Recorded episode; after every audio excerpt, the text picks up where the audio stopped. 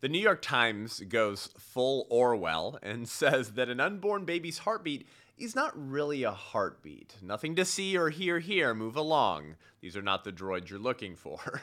And Dr. Fauci is exposed once again for his anti science bigotry and apparent desire to seize the legacy of Joseph Mengele. I'm Seth Gruber, and this is Unaborted.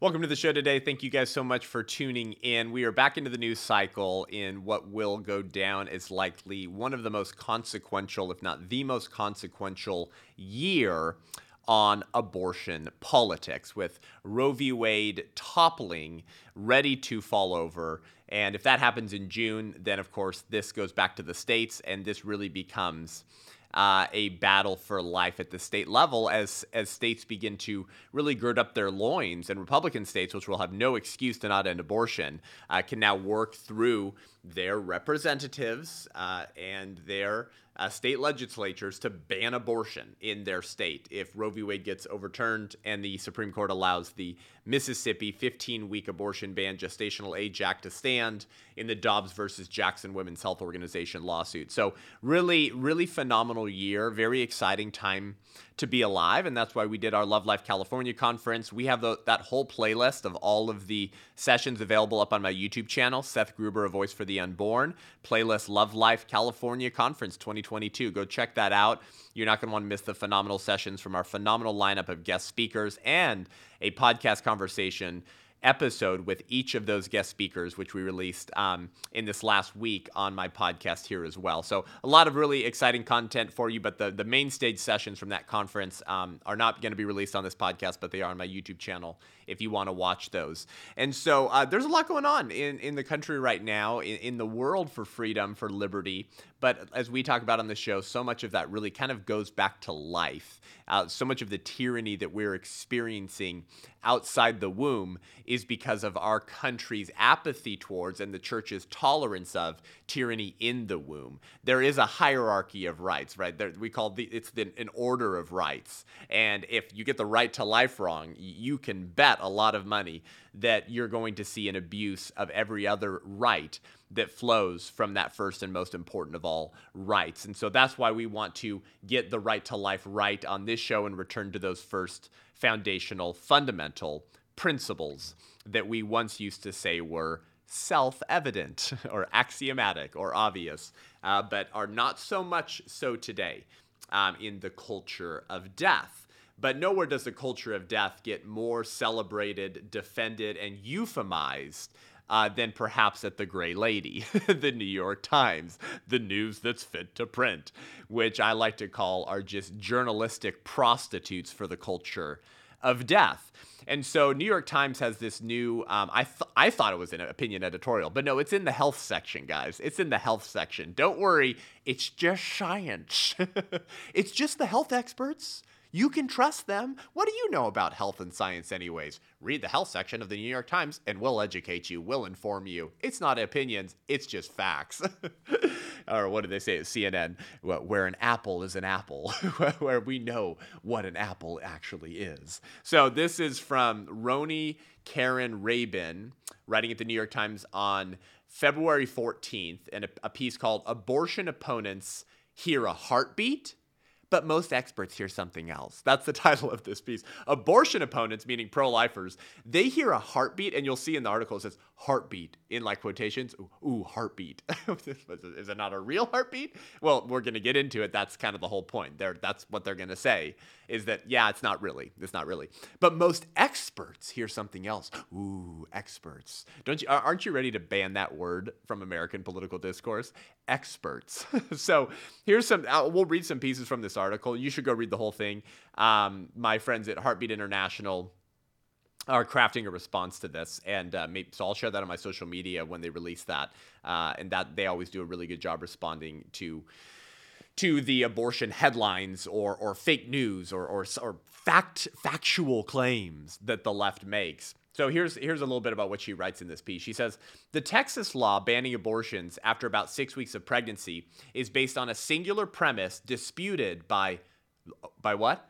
Many medical experts. Listen for how many times they they reference experts. Okay, ooh, medical experts. That that once an ultrasound detects electrical cardiac activity, so that by the way, that's what they're going to call a heartbeat in this piece. Electrical cardiac activity in an embryo its heart is beating and a live birth is on the way. So that they're saying that that uh, the Texas law is based off of this premise, disputed by many medical experts. And what's that premise? That once an ultrasound detects electrical cardiac activity in an embryo, its heart is beating and a live birth is on the way. At this very early stage of pregnancy, however, the embryo is the size of, of a pomegranate seed and has only a primitive tube of cardiac cells that emit electric pulses and pump blood.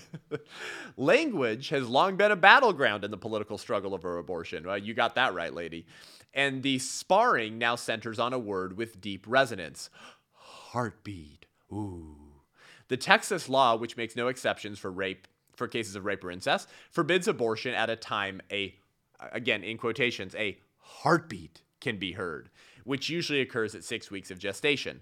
The appeal is emotional because many parents to be are moved ooh, by sounds during an ultrasound scan. Oh, you mean like they're developing like a very natural biological uh, we would call it mystical beautiful relationship with the child that's already their child because they're already a parent to the child that's growing in them. Ooh, they're developing an emotional relationship with them, and the word heartbeat might strengthen that relationship. We can't have that, right? Uh, but what the law defines as the sound of a heartbeat is not considered by medical ooh, experts to be coming from a developed heart, which forms later in pregnancy. Right, it's not coming from a developed heart in the same way that when your teenager uh, thinks that he can drive 120 miles per hour down the freeway mildly drunk, th- that decision isn't coming from a fully developed brain right? His prefrontal cortex is not fully developed. We're all on a different tick mark on, on the continuum of human development. That, but you see the kind of language they have to use. There, many medical experts say that it's not coming from a developed heart, which forms later in pregnancy. Yeah, there's there's many parts of our bodies that are not fully developed yet. They're still in that process. But what is being processed? What is in the process of development? The baby's heart, you freaking sick New York Times pro abortion Molex serviles.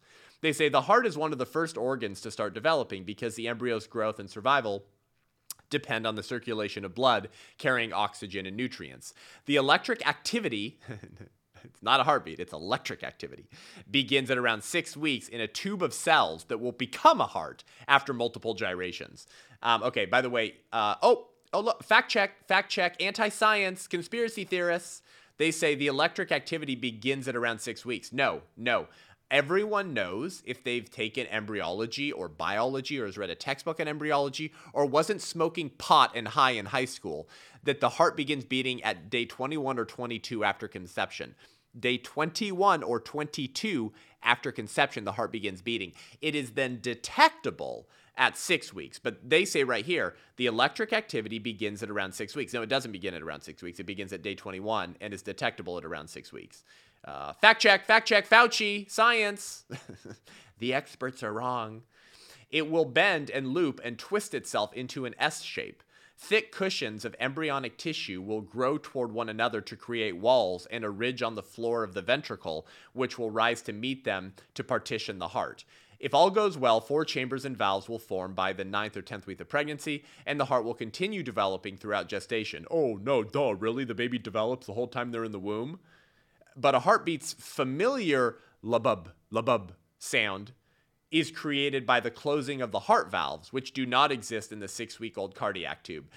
Look at how far the New York Times has to bend over linguistically to try to dehumanize the the mystery of prenatal development, dehumanize the human being whose early heart is pulsating and beating in order to justify uh, their bigotry and convince the American public that their bigotry is really just equity and that it's okay to be pro-abortion because it's, it's just they're so not like us. They're just so tiny and less developed that what you even think is a heartbeat is not even a heartbeat because it's not really human. It's kind of like um, uh, what did the nazis say? Uh, untermensch.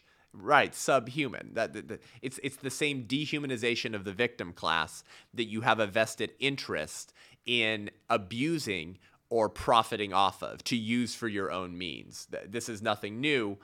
The culture of death has just got a lot better at perfecting their use of language, and we'll get to that later. The article continues and says the consensus among most medical experts, there it is again, the expert class, is that the electrical activity picked up on an ultrasound at six weeks is not the sound of a heart beating.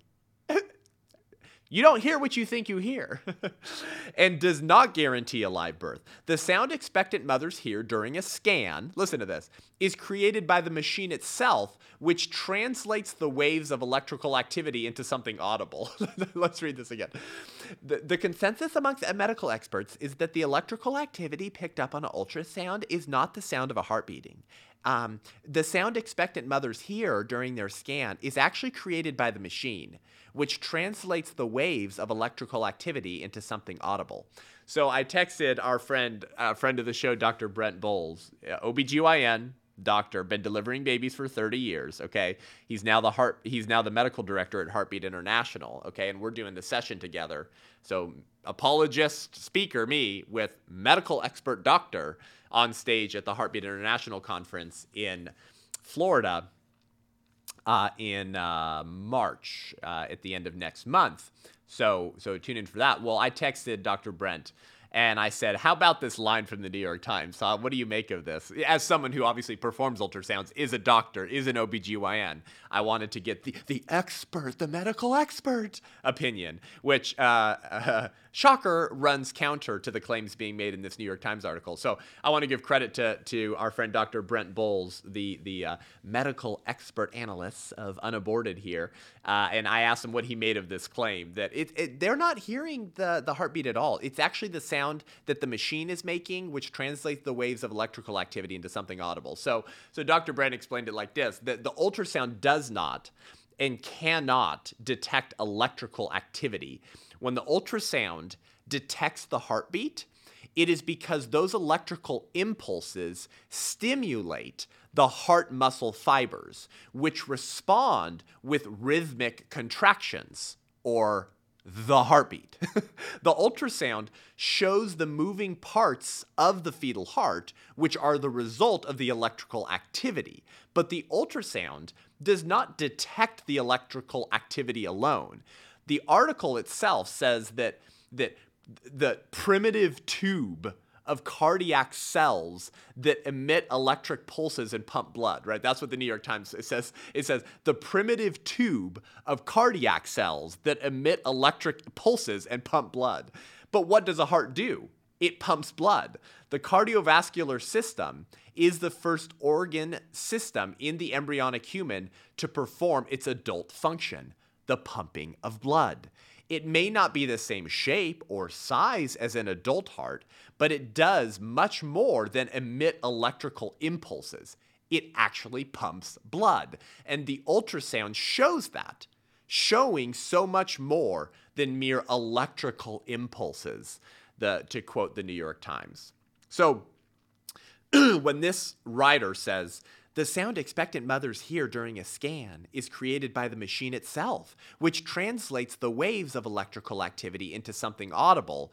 She leaves out the most critical information. And Dr. Brent points out the ultrasound equipment is not translating the waves of electrical activity into something audible. An ultrasound machine cannot perform that function. The ultrasound machine produces an audible representation of the movement of the cardiac tissues. Movement that what? Pumps blood, because that's what a heart does. Okay, so excuse me, there's your medical expert opinion and analysis from an OBGYN and doctor who delivers babies and has performed thousands of ultrasounds. There's the medical expert analysis and opinion that you're not going to get from the freaking New York Times, okay? Uh, the gray lady, all the news that's fit to print. My but my butt. Um, and and of course, uh, anytime someone says "but," they're about to negate everything they just said. And there's a whole lot of buts going on um, at the New York Times today. So so just uh, just a little bit of that expert analysis I- I- into translating the euphemistic bigotry of the New York Times in their attempts to dehumanize the unborn child and their natural growth um, in, into reality for you there. The article continues here and says doctors are partly to blame for the confusion. What confusion? That that that um, that the electrical impulses are heartbeats. No, they're not. They're just impulses.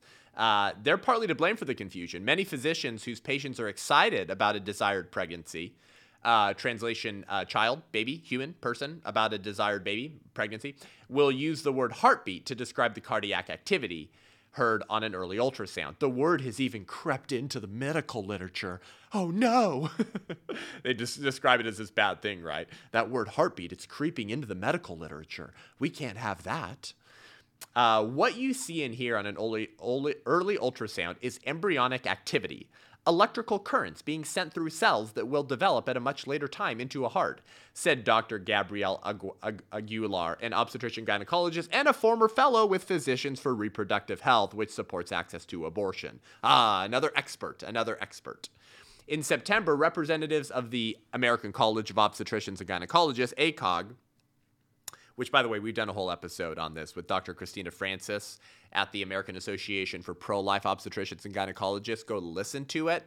We talk about the twisted legacy and history of ACOG. ACOG, uh, that group is a fraudulent group that pretends to represent science and, to, and pretends to represent ob- obstetricians and gynecologists, uh, and yet they're they're a political advocacy arm for the abortion behemoth. And so suddenly, when it serves their political goals and ideology, they're no longer willing to acknowledge the science of prenatal development. In fact, they've been behind making sure that the abortion pill can be used widespread and, and, and available via snail mail, meaning there's no in person evaluation for mom, meaning she's more endangered because you can't confirm gestational age and you can't rule out ectopic pregnancy. All things that you would want to do as a pro choicer just to protect mom, even if you don't care about the unborn child. So ACOG doesn't care about the lives of unborn children or the health of the women seeking abortions who are also uh, sacrificed on the altar of abortion access. So you need to just go listen to the history of, of the American College of Obstetricians and Gynecologists. Okay, but they're saying in September, representatives of ACOG said in a Senate hearing that while contemporary ultrasound can detect an electrically induced flickering, oh my gosh. Ah, that was a new one. I missed that one prepping for the show. It, so it, it's not a heartbeat anymore, guys. The baby doesn't have a heartbeat anymore. They have electrically induced flickerings.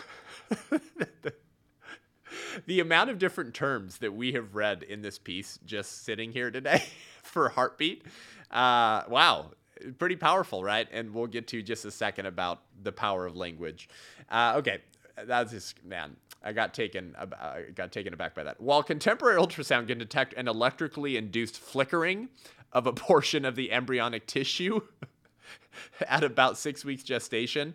Structurally and in function, a fetus's heart develops over the entire course of pregnancy. The experts, yes, it does develop during the entire course of pregnancy, just like every other part of the baby does, and just like your infant continues to develop throughout their life after they're born.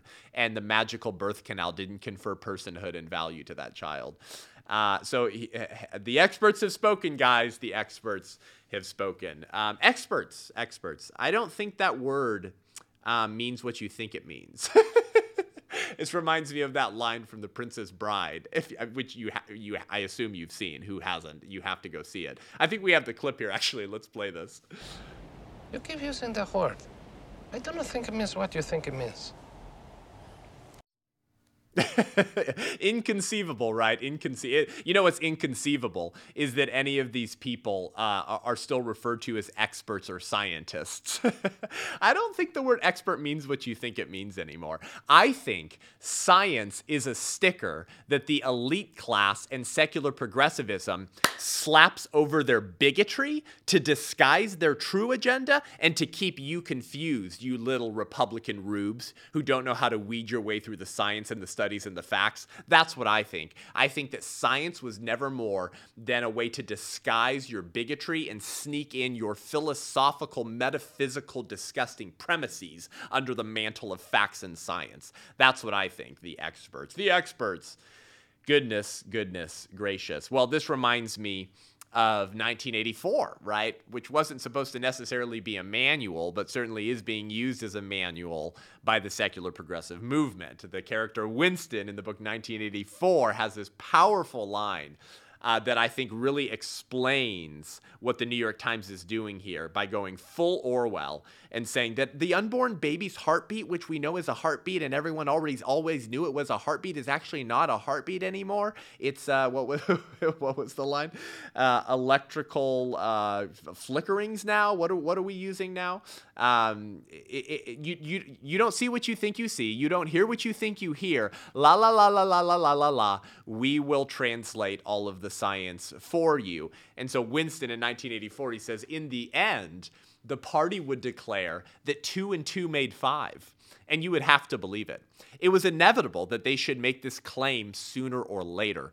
The logic of their position demanded it. Not merely the validity of experience. What's he mean by that? The, the validity of, of your experience, your uh, your lived experience, as the left likes to say, like, like, hey, I have a life, I have experiences, like, I have faculties of reasoning, like, I can discern what I see and make sense of facts and, and make sense of my own liberty.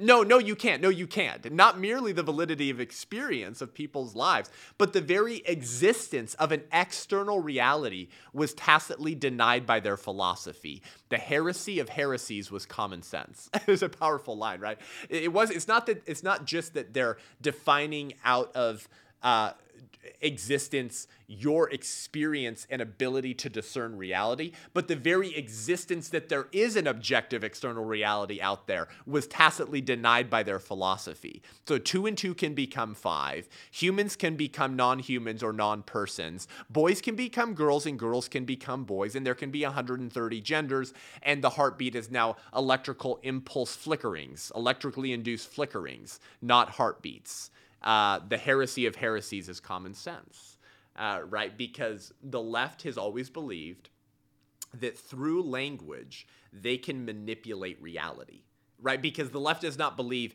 in a fixed human nature. We believe that human nature is fixed, right?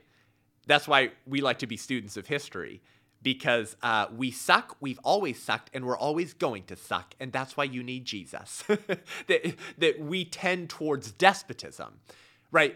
That man is not fundamentally good. He's fundamentally flawed and bad. And so we need what C.S. Lewis calls chests, so that our intellect rules our appetite through through morality well, by whose standard can we discern morality? By God's standard, right? If there's not a creator, if there's not a big banger, if there's not someone who created the world, however he did it, then then by what standard can you appeal to that's above and outside of yourself, such that we should all be beholden to that standard, right? If it's just a Darwinian dog eat dog world, there's a survival of the fittest might makes right, then then I should be able to impose my truth and understanding of reality on you, and you can't complain about it or say boo about it. Oops, if you're an unborn child, you're dead. It's just a warring of interests versus an adherence to an objective, you know, moral standard, the acknowledgement of a moral universe, and that we have certain duties and obligations that flow from our human nature as rational human beings with language who can make sense of our own liberty.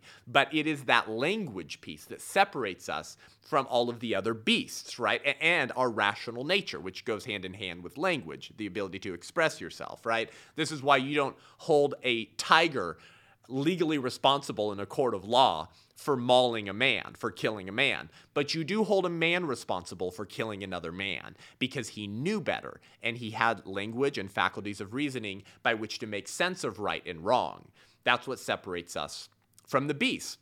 But language is key, right? If you can if you can redefine words, the left believes they can redefine reality. Now reality is fixed, you can't redefine it, but you can sure suppress it, right? You can make that reality something less than self evident. Not so self evident anymore, not so axiomatic, because ideology is a hell of a drug, isn't it? Ideology is a hell of a drug. That's why that I, when I talk to pro aborts and I engage with these people, it, it has become abundantly clear to me that many pro aborts actually believe that one, pro lifers only want to end abortion to control women because they want to keep women under the thumb of the patriarchy and they don't want them to have full equality before the law or full equality in the workplace. Like they don't want women to be able to have as many opportunities because, to quote Helen Gurley Brown, the editor in chief of the Cosmopolitan decades ago, women have these these very frustrating built-in mechanisms which allow them to have babies, uteruses, and it was because of these built-in mechanisms, very dehumanizing of women, by the way, that allow them to have babies that they can't achieve the same level of uh, uh, success in the workplace because they have to stop and have a baby. The the male doesn't have to do that. That's not fair. So women need abortion to be equal with men. There are there is a significant uh, swath of the American pro-choice public that actually believes that that that's the only reason pro-lifers want to end abortion is to control women, and that the only way women can be equal is to have abortion. I mean, th- they they're so entrenched in that ideology that they're fully convinced it's true. Ideology is a hell of a drug. It's a hell of a drug. And through language, the manipulation of language, right, or what we call propaganda, right you can actually begin to make sizable differences and shifts in the way that the culture thinks about that given topic in question, right? And this is why Joseph Goebbels, the Nazi propagandist, famously said, eh, when he defined fake news, by the way, when he defined fake news, said that um, that you can get people to believe a lie. How?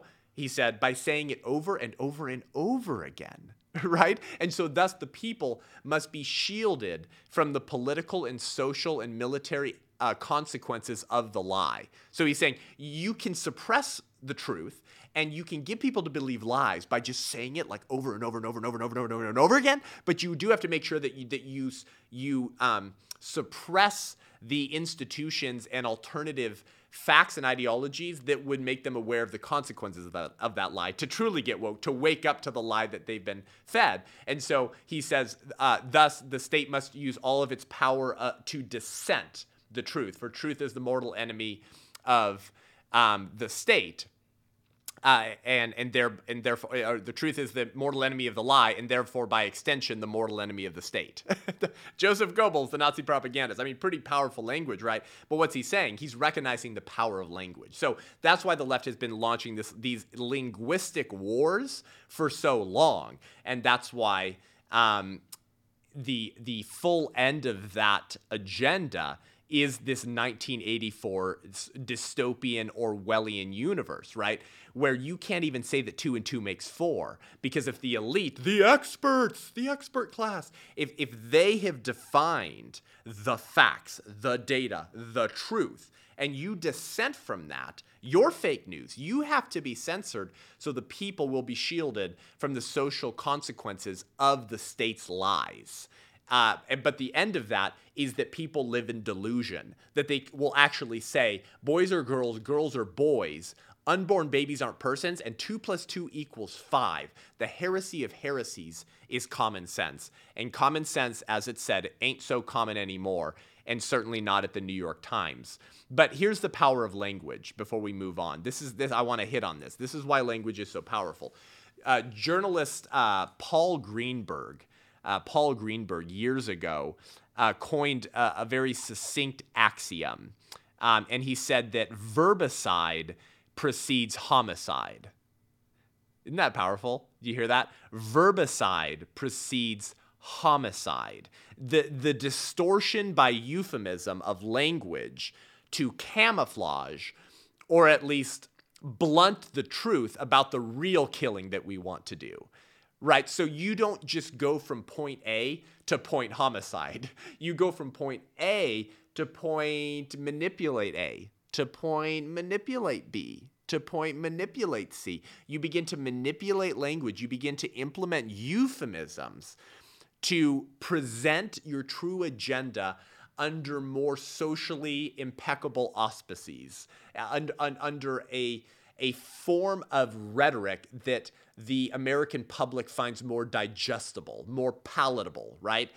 When if you call abortion feticide, for example, right, the the, the murder of a fetus, that doesn't sound as good. But reproductive health care, reproductive health care sounds really good, right? Verbicide precedes homicide. Use language to upend society, okay? Use language to redefine what you really want to do. And then you can actually define out of existence your victim class. So Jews become Untermensch, subhuman.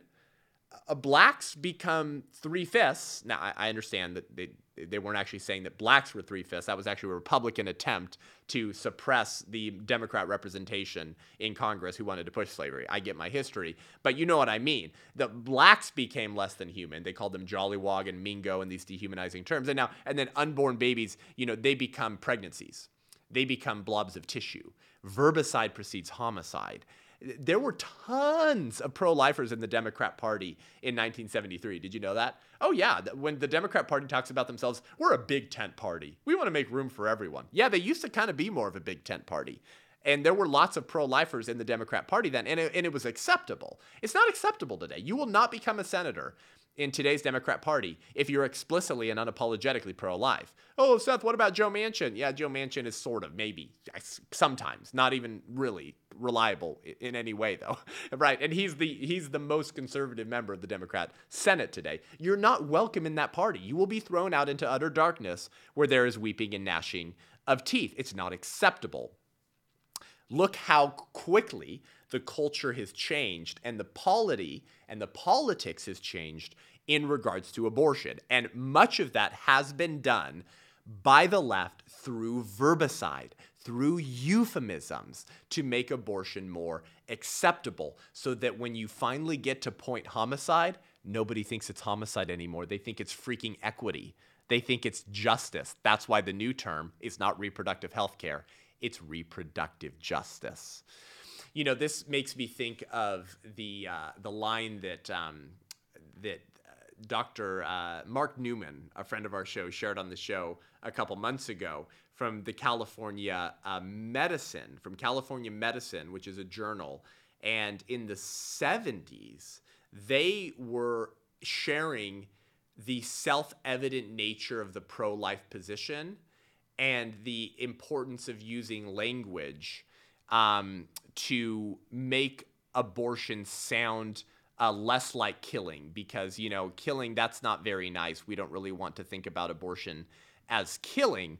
And california medicine by the way you guys um, was for abortion. They wanted to repeal the abortion laws circa 1973 and they wanted to see the legalization of abortion at the federal level. So i'm not quoting to you like a pro-life journalist from the 70s but this was from september of 1970 called A New Ethic for Medicine and Society in California Medicine Journal. And here's what they said. This speaks to that language, that that slow attempt to weed out self-evident truths, natural law, right? Uh, acknowledgments of scientific realities and redefine the, the understanding of those terms and those issues. Here's what they said. They said, since the old ethic has not yet been fully displaced, it has been necessary to separate the idea of abortion from the idea of killing, which continues to be socially abhorrent. There it is. There it is. There's the language, right? Because the old ethic is still holding a lot of sway in American politics. What's that old ethic? The Judeo Christian worldview that said human beings are created in the image of God. Therefore, they have intrinsic dignity, value, worth, and rights from every moment that they are human. Since the old ethic has not yet been fully displaced, and a lot of people kind of know that abortion is killing, it has been necessary for us to separate this idea of abortion from the idea of killing. We don't want those two things to be thought of together because killing continues to be socially abhorrent. the result has been a curious avoidance of the scientific fact, which everyone really knows that human life begins at conception and is continuous, whether intra or extrauterine until death. California medicine, pro choice, they want to see abortion, they're pro abortion. 1970, they're saying the result of displacing this old ethic, the result of separating the idea of abortion from the idea of killing, has resulted in this curious avoidance of the science, which everyone really knows, they say, that human life begins at conception and is continuous whether intrauterine, in the uterus, or extrauterine until death. the very considerable semantic gymnastics which are required to rationalize abortion as anything but taking a human life would be ludicrous if they were not often put forth under socially impeccable auspices. That's a freaking gnarly language. The very considerable semantic gymnastics. Yeah, linguistic gymnastics, words, twisting yourself into a linguistic pretzel to make abortion, the murder of an innocent unborn baby, sound like healthcare. That's what they're saying in 1970, before abortion was even legalized. They're saying, we understand. We understand how this works. We understand that verbicide precedes homicide. We understand that you have to define your victim class out of existence. We understand, Joseph Goebbels, that you have to say a lie over and over and over and over and over again. And if you do, people will actually believe it as long as as long as you suppress the military and social and economic consequences of the lie. We get that. Okay, we're trained we're trained leftists. We get it. Powerful. And then they finish with this line. They say, It is suggested that this schizophrenic sort of subterfuge is necessary because while a new ethic is being accepted, the old one has not yet been rejected. Excuse me. Right? They're, saying that this schizophrenic sort of subterfuge is required because too much of that old Judeo Christian ethic is still holding sway in our polity, but the new ethic is starting to be accepted, and we're gonna we're gonna bring in that that new Marxist, communist, utilitarian, functionalist account for personhood and ethic into a new tomorrow, and then we'll live equal. Then we'll have equity. Uh, yeah, the, I think the experts uh, have been wrong uh, once again, and by allowing abortion, we've allowed the deterioration of every other right that we've taken for granted in this republic. So that's a little bit of, I guess, you know, social and political commentary on this New York Times piece and the importance of language. and why they push this type of language, why they have to why they have to redefine terms, science and facts in a way that is more palatable, but they have to do it slowly. But um, certainly, uh, the expert is not uh, the word that we think it means anymore. And then there's one more piece in this New York Times article where they they try to discredit some of the pro-life claims that link abortion to other kind of consequences that the woman might encounter after the abortion. For example, one of one of the claims you'll hear in the abortion debate by pro-lifers a lot is that abortion increases your chance of breast cancer like significantly. And the left has never wanted to acknowledge this, right? Because the left loves the the the the uh, like find a cure to breast cancer groups, right? They love it. Is it Susan G. Komen? I think, right? They love these groups, like find a cure to breast cancer, right? Because it's it's a woman's issue, and so it's like who who would be against that? But the left loves Susan G. Komen. They love the find a cure to breast cancer stuff, but they're also super pro abortion. So it's like, dude, you're causing more women to get breast cancer by pushing abortion, which you then deny has any correlation whatsoever uh, because you need to profit off of women's bodies uh, by aborting their children and convincing them that abortion is necessary for their full equality, right? so it's kind of sick and twisted that they're actually the ones causing more breast cancer to happen. To what degree, to what numbers, I don't really know. I'll have to study it more, but I would assume it's bonkers numbers. I would assume that the number of breast cancers which have some correlation or causation to the fact that that woman had an abortion or abortions in her past is bonkers numbers. Um, so, but that's just sort of my my uh, opinion there. So um, they say here the Texas statu- uh, statute, for example, re- they're, they're talking about the Texas law, right? They say it requires physicians to warn women that they may face a higher risk of breast cancer or, or infertility if they have an abortion, despite a lack of evidence. The current consensus of the National Cancer Institute the American College of Obstetricians and Gynecologists, and the American Cancer Society is that abortions do not increase the risk of breast cancer. The experts, guys, don't worry. They've spoken. You can trust them. You don't know anything. Okay, well, ACOG is pro abortion. And I'm fairly confident that the American Cancer Society uh, is is all entangled uh, philosophically and politically with pro-abortion um, organizations as well. So uh, to, let, let me just sort of just briefly summarize um, the studies and the data regarding the link between abortion and increased re- risk of breast cancer. From 1957 to 2018, there were at least 76 studies looking at breast cancer risk in women undergoing induced abortion and in women having a spontaneous miscarriage. At least 76 studies uh, about the correlation between 1957 and 2018. 60 of those 76 studies show an association with induced abortion and increased risk of breast cancer. With 36 of them statistically significant to the 95 percentile. Okay, let me say that again. 60 of the 76 studies that were done looking at breast cancer risk for women undergoing abortions, uh, 60 of them show an association, a, a, a, considerable association with induced abortion and increased risk of breast cancer. 36 of those 60 studies are statistically significant to the 95 percentile.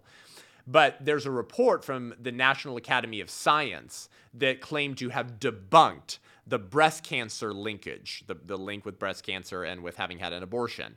Uh, but of course, it was funded by uh, David and Lucile Packard, who give millions to pro abortion causes. It was funded by Warren Buffett, who gives millions to pro abortion causes, and by the Hewlett family, right? Hewlett and Packard. And the Hewlett family gives millions to pro abortion leftist causes. Okay, so just so you know who was behind the report from the National Academy of Science. And that was the study that claimed to have debunked the breast cancer linkage.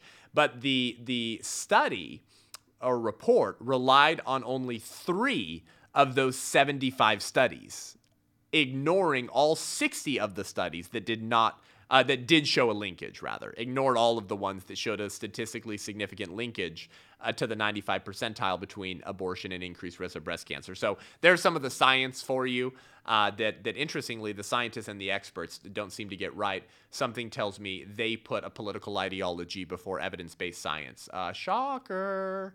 We're going to get to one more thing before we wrap up the show today. Uh, speaking of the experts, okay. Speaking of the experts, uh, no one is is uh, more in love with his title of expert. Um, and and and nowhere is there a figure that the left loves to to yell and bow down and kiss the feet of Mr. Expert uh, more than Dr. Frankenstein Fauci, who of course we've covered fairly considerably on this show in regards to abortion.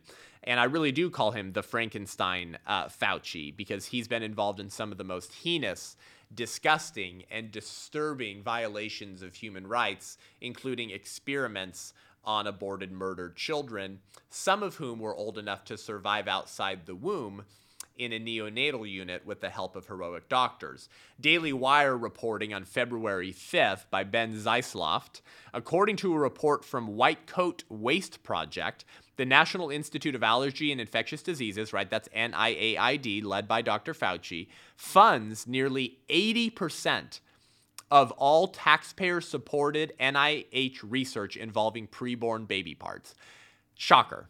Shocker. I couldn't have predicted that. Fauci, the pro abortion anti science bigot, is funding nearly 80% of the taxpayer supported research involving fetal tissue research, fetal organ harvesting, dead baby mutilating, okay? According to the investigation, the NIH is actively funding over $27 million of research approved to use human fetal tissue, also known as HFT, and is expected to spend over $88 million total on human fetal tissue this year. Out of the current $27 million pool, right, that's from the NIH, 21.6 million has been dispersed by Dr. Fauci's department at the NIAID, the group said. In other words, Dr. Fauci is funding around 80% of current NIH experiments involving human fetal tissue. Well, fetal tissue research, I mean, in and of itself is kind of a euphemism, isn't it? Because what is what is fetal tissue research?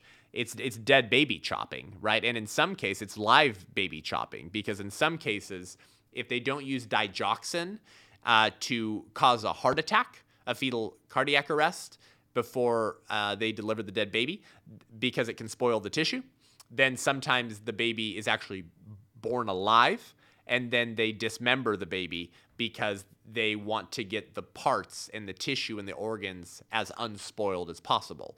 And there are reports that this has happened at the University of California, San Francisco. And of course, I've told you that, that Dr. Frankenstein Fauci has funded the University of Pittsburgh, right? The University of Pittsburgh, um, where they they scalp the heads of, of late trimester aborted children and they insert them subcutaneously on lab rats to create what they call humanized mice. And then the rat has grown the infant human hair that would have grown on the head of that infant had they not been aborted and had their death funded by Dr. Fauci. So then the humanized mice can be used for experiments to find solutions to staph infections because now it has some human cells in the mice, right? That that's what Fauci funds. Now notice Dr. Fauci won't perform these experiments himself. he just has others do it, right?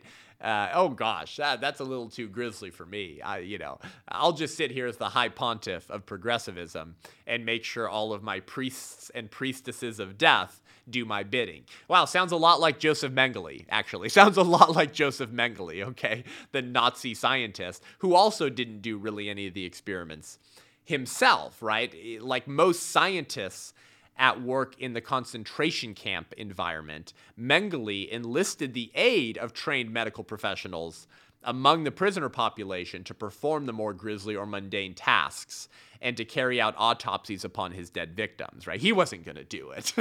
He's too important and special. I'm too much of an expert, right? I mean, Fauci really is going for that Mengele title today in America. But there's some fake conservatives and squishy pro-lifers um, who who join the pro-abortion argument um, against pro lifers, the pro abortion argument in defending fetal tissue research. And some of these squishy pro lifers or fake conservatives will say something like this Well, Seth, uh, the babies were already dead, right? I mean, listen, uh, you know, I'm pro life. I hate abortion too, and I want to see it ended. But you know, since we haven't ended abortion yet, what's wrong with using the the sadly murdered babies towards a good ends? You know, uh, because they're already dead anyways, right? It's not like we can unabort that child. It's not like we can, you know, bring that baby back to life. If the baby's already dead through an abortion, why not just use their body parts in order to perform experiments if those experiments and findings will enable us to save the lives of other people, right? That's sort of the, the squishy argument for fetal tissue research, which is funded disproportionately by the high pontiff of progressivism, Dr. Fauci. Well, let me ask you something. What if instead of aborted unborn babies, the University of Pittsburgh was purchasing the bodies of black Americans uh, killed through gang violence? Or let's say they were purchasing the cadavers of black Americans uh, who were maybe shot by a white police officer. Let's, let's just really uh, trigger the left in our, our thought experiment here and they were buying those cadavers immediately after their death, so they were as fresh as possible. Uh, and then they were mutilating them um, in order to create black humanized mice in order to perform experiments to find solutions to staph infections. Um, would that disturb you at all? Because I mean, they were already dead, right? And and uh, you know they, they even had on their license that they would be an organ donor. You know, and their family didn't really care what happened to the body. Um, so yeah, it's chill. You have no problem with that, right? With that, do you think BLM Incorporated might have anything to say about that, desecrating the recently murdered bodies of Black Americans killed by a white police officer? What about the Democrat Party? Uh, do you think they'd have any problem with that, or would they merely applaud that science was once again leading us into the progressive future? Uh, I think they'd have a problem with that, right? Um, I, I don't think that they would cheer that this was just a, a, a new breaking edge of science to be celebrated by all. Well, what does that tell you, right? What does that tell you about the that visceral response we have? Uh, this is called the wisdom of repugnance, by the way, right? The wisdom of repugnance.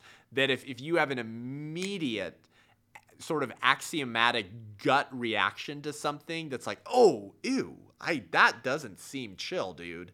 There's probably some wisdom in that gut reflex, that repugnance you have to that, and everyone has that repugnance to to my thought experiment of of uh, you know scientists purchasing the recently murdered fresh cadavers of black Americans killed by killed by Derek Chauvin or something you know what I mean? And then cutting them up to create black humanized mice. Yeah no, no one likes that. But if it's a baby it's fine right? It's totally fine. It's just science leading us into the future.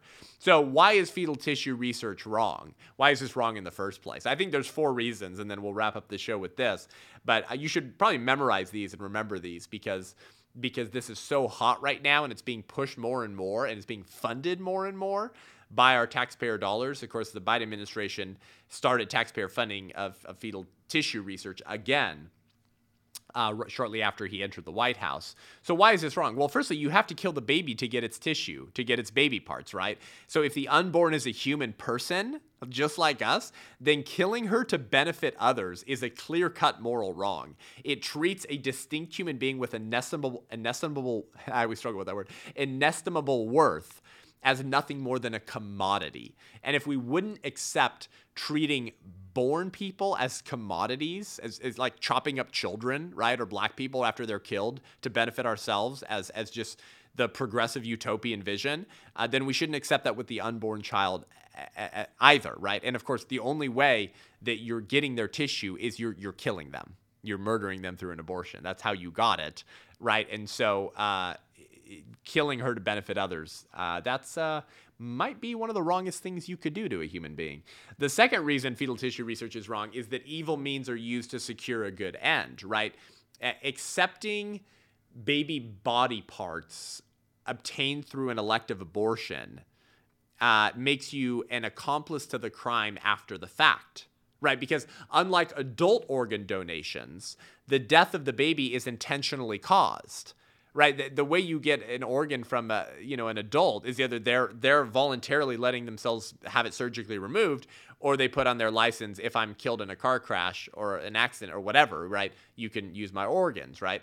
Well, th- that was an accidental death, right? Or it was the willing uh, the willing donation of an organ that someone doesn't need to live while they're still alive, that's not the same as intentionally murdering them to harvest their organs, which is what happens with an abortion, right? So evil means, abortion, are used to secure an allegedly good end. What's the good end? Science, experiments to improve our own lives. Uh, so obtaining those baby parts. Um, obtained through abortion makes you an accomplice to the crime after the fact. Here's a thought experiment for you courtesy of Scott Klusendorf. Consider a case where a hospital becomes the beneficiary of a gang of killers who supply it with fresh cadavers. Don't worry, they're just using the dead the dead human beings to perform experiments. Would you question the moral appropriateness of the hospital continuing cooperation with the suppliers? Of course you were, because the suppliers are gangs and they're killing innocent human beings, and then the hospital's benefiting from that. So they're an accomplice to the crime after the fact. By the way, German doctors who were convicted at Nuremberg at the trials, they passionately argued that they were only using the brains of Jews for the greater good. They claimed it, it was the SS troops who killed the Jews um, not us. We were the doctors. What are you talking about? We're experts. We're scientists. We didn't kill the Jews. We were just using their brains and their bodies to perform experiments. It was the SS troopers who, who did the killing, not us. Did the court at Nuremberg accept those arguments? No. In, in fact, these physicians believed they had a moral imperative to make good use of the bodies the SS troops supplied them with but the court at Nuremberg rejected this claim. And today, there is hardly a peer reviewed journal in existence that will publish the results from the Nazi experiments. Why? Because of the nature of the crimes that were committed.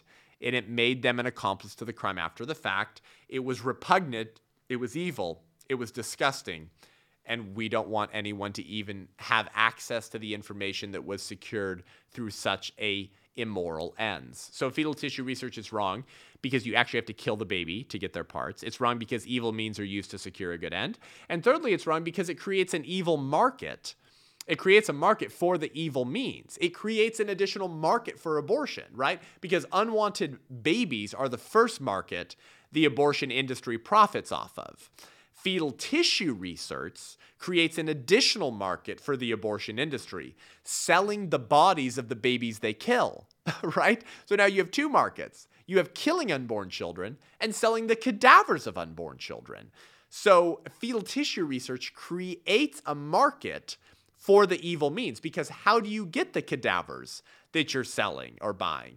You have to kill the baby first through abortion. So it creates a market it creates a market for abortion. And this only grows, strengthens, and empowers the abortion industry, who are the practitioners of killing babies.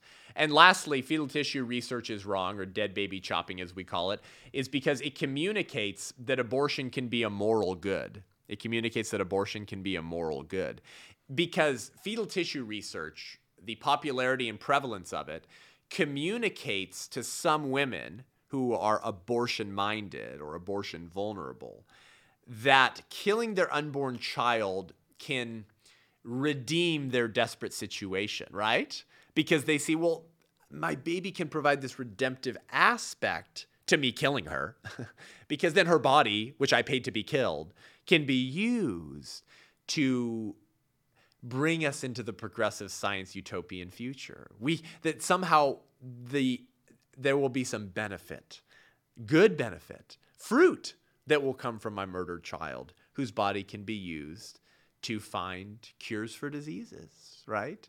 It, it adds this very psychologically complex scenario to an already complex situation, the consideration of killing your own unborn child.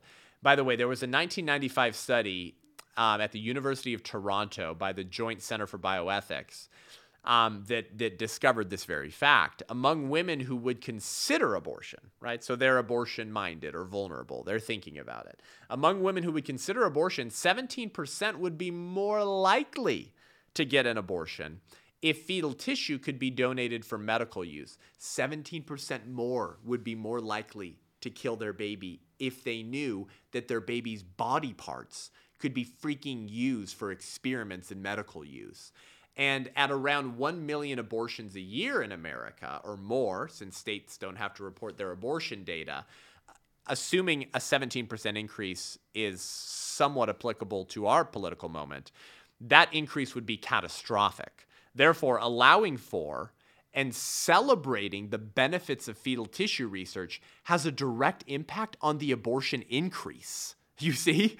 Because more women will end up getting the abortion if they know that that their baby's body parts and organs can be used for research and medical donation and medical use and experiments. And now the abortion uh, numbers and the number of human beings being killed actually increases because of this additional market that can be used to profit off of abortion in the first place. So, those are the four reasons that fetal tissue or dead baby chopping research is wrong. That's what Dr. Fauci funds. But don't worry, he's an expert. He's not a Joseph Mengele. He just has your best interests at heart. Experts experts. Hmm. I don't think that word means what you think it means. Thanks so much for joining the show today. Head on over to iTunes, Spotify, YouTube, give the show a rating and review. Let us know what you think. We really appreciate it. We're getting a lot more downloads, a lot more people are getting exposed to the podcast, getting equipped, educated, and inspired to engage in this most significant of all moral issues, the number one moral issue of our day, which is a litmus test for the Republic and it's a litmus test for the church in America today, who has put up with and allowed this great evil in our land. If you want to learn more and engage with me online, head on over to sethgruber.com, S E T H G R U B as in baby boy, E R.com to sign up for my newsletter, to see my speaking schedule, or to book me for an event as the first half of the year is filling up quickly. Thanks so much for tuning in. Until next week, I'm Seth Gruber, and this is Unaborted.